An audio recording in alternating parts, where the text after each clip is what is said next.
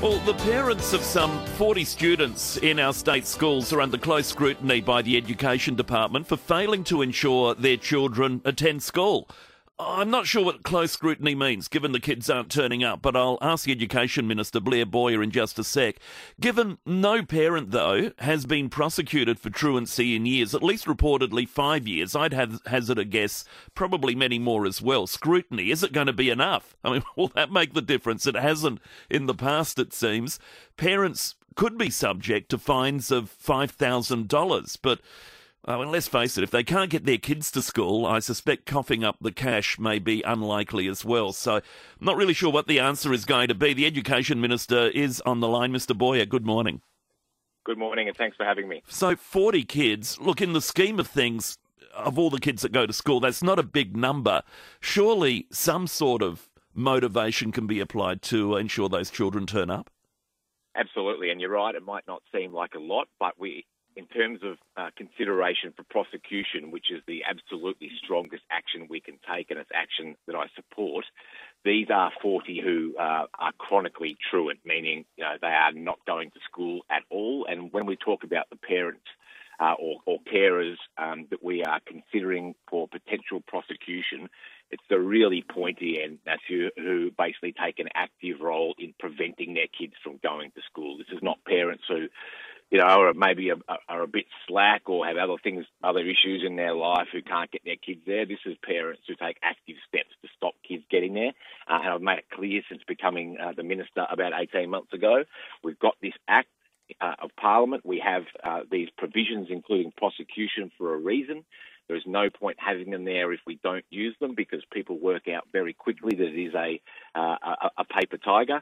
Um, and I don't want to uh, be the minister who, um, who, doesn't use all tools uh, available to me in the toolkit to make sure kids uh, who are chronically absent from school actually re-engage and get there. Why wouldn't they want their children to go to school? What's going on with that?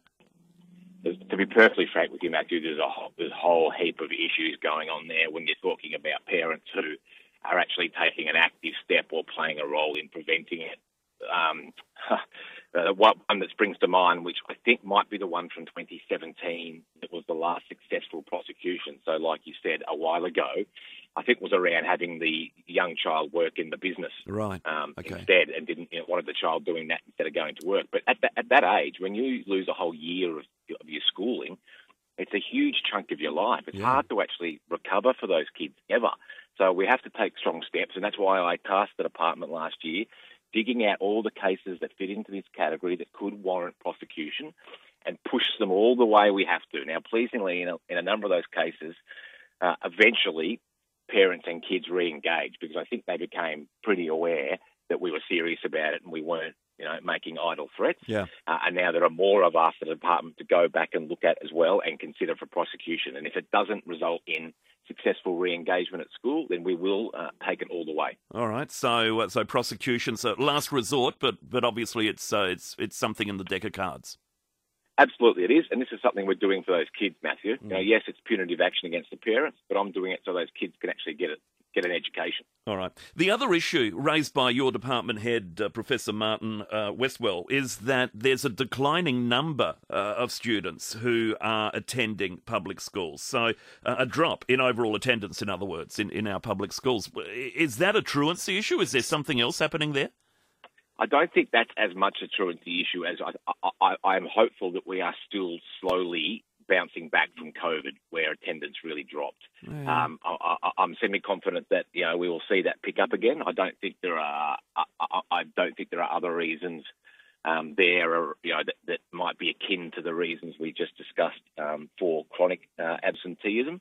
Um, but you know, we're watching it very, very closely, and we're doing what we can to increase it. But I, I think the hangover from COVID from a lot is still there because for three full years almost of their schooling a lot were in and out of the classroom, yeah. um, uh, virtual learning, all that kind of stuff. Yeah. So I'm hoping that we're still on the on the road to recovery a little bit there. Surely COVID isn't a reason for kids not to go to school any more than it's not a reason for people not to turn up to work, unless they're genuinely sick, of course, and and then of oh. course, oh. but but that's not the reason, surely, is it that they're oh, oh no, it, it's No, no, it's not. It's not that. It's not that they either have so much COVID. There's still some out there, but the numbers, thankfully, at the moment are small, Yeah. or, or, or that, or, that they are afraid of getting COVID. I think it's just that some got disengaged from having three years where they weren't often in that classroom like they used to be. Right.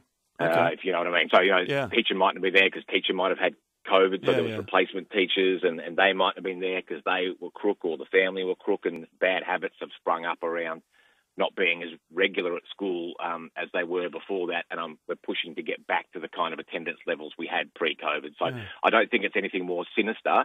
but- either way, it's not acceptable, and you know we're sending very strong messages that you have to be at school. Are there any lessons out of COVID for education moving forward? Uh, we see a lot of people working from home these days and not returning to the office. Uh, any uh, options for remote learning as a, a way of teaching in the future? One of the very, very few positive things that came out of the pandemic, and you've hit the nail on the head, was that I think we made a big jump in terms of the technological advancement in our schools, and particularly in South Australia's regional and remote schools with upgrading technology. Uh, and, you know, I give my predecessor, John Gardner, a, a, a tick for that one too, and the department. Uh, for making sure during COVID that they invested in that technology. And in lots of cases, it actually worked well. And I've been to those regional and remote schools that now have that you know, high speed internet and, and virtual technology. And in some cases, it absolutely works works really, really well. Not everywhere, but I think we uh, COVID forced us to really speed that process up. And it's important, particularly in a state like ours, Matthew, where we've got a lot of small regional and remote schools. And if we can do the virtual stuff uh, well, we can give them opportunities that city kids get that country kids often don't get. Yeah, all right. And final message to uh, the, the parents of uh, truants. What, what would you say to them just in closing? uh, I'm not going to let this go. If you think I'm going to give up here, uh, you, you, you've got the wrong minister because I made my commitment very clear from the outset last year that if there are cases that warrant prosecution, I'm going to push them all the way. Hopefully, they will result in kids going back to school before they have to go to court. But if they don't, then we'll use all the tools available to us under the Act. What are those tools? I mean, what's the lead up to prosecution? Do you send police around, for instance? Uh, sometimes there might be police um, uh, engagement, but we have um, uh, truancy officers uh, who actually go and will go to the house and talk to parents. There's family conferences, which are the parents come in and, and, and it's mediated by an independent third party to try to say, right, what's going on here? What do we need to do to get Johnny to school? And then we build up to potentially a prosecution. So there's a lot of steps before Yeah. it. And, and often they can be successful, but if they're not, then prosecution is there, um, uh, you know, as a last resort. But it's one I'm prepared to use. Do parents turn up for those meetings? They are they are voluntary. I'm not sure there's another way you could do it, unfortunately, but actually often they do. They do, Matthew. Like in terms of these 40 that we're talking about this morning, Yeah. no, they probably don't. Yeah. But for a lot, it does work because a lot, it's probably all sorts of stuff going on in the family home. You know, complicated stuff around could be unemployment, mental health, all those kind of things. So the family conferencing and the truancy officer work can help in those cases. But there are some, like I said, where it's more a case of mum or dad is actively taking a role in stopping Johnny from going to school. Yeah. Uh, in those cases, family conferencing is not going to work. Slaps on the wrist isn't going to work, and I want to make sure that we send a strong message to those parents that uh, you know if, if the act is there and we can do it where it's appropriate, we will. Excellent. All right, Blair Boyer, Education Minister, thank you for your time today. Good on you, Matthew. Thank you.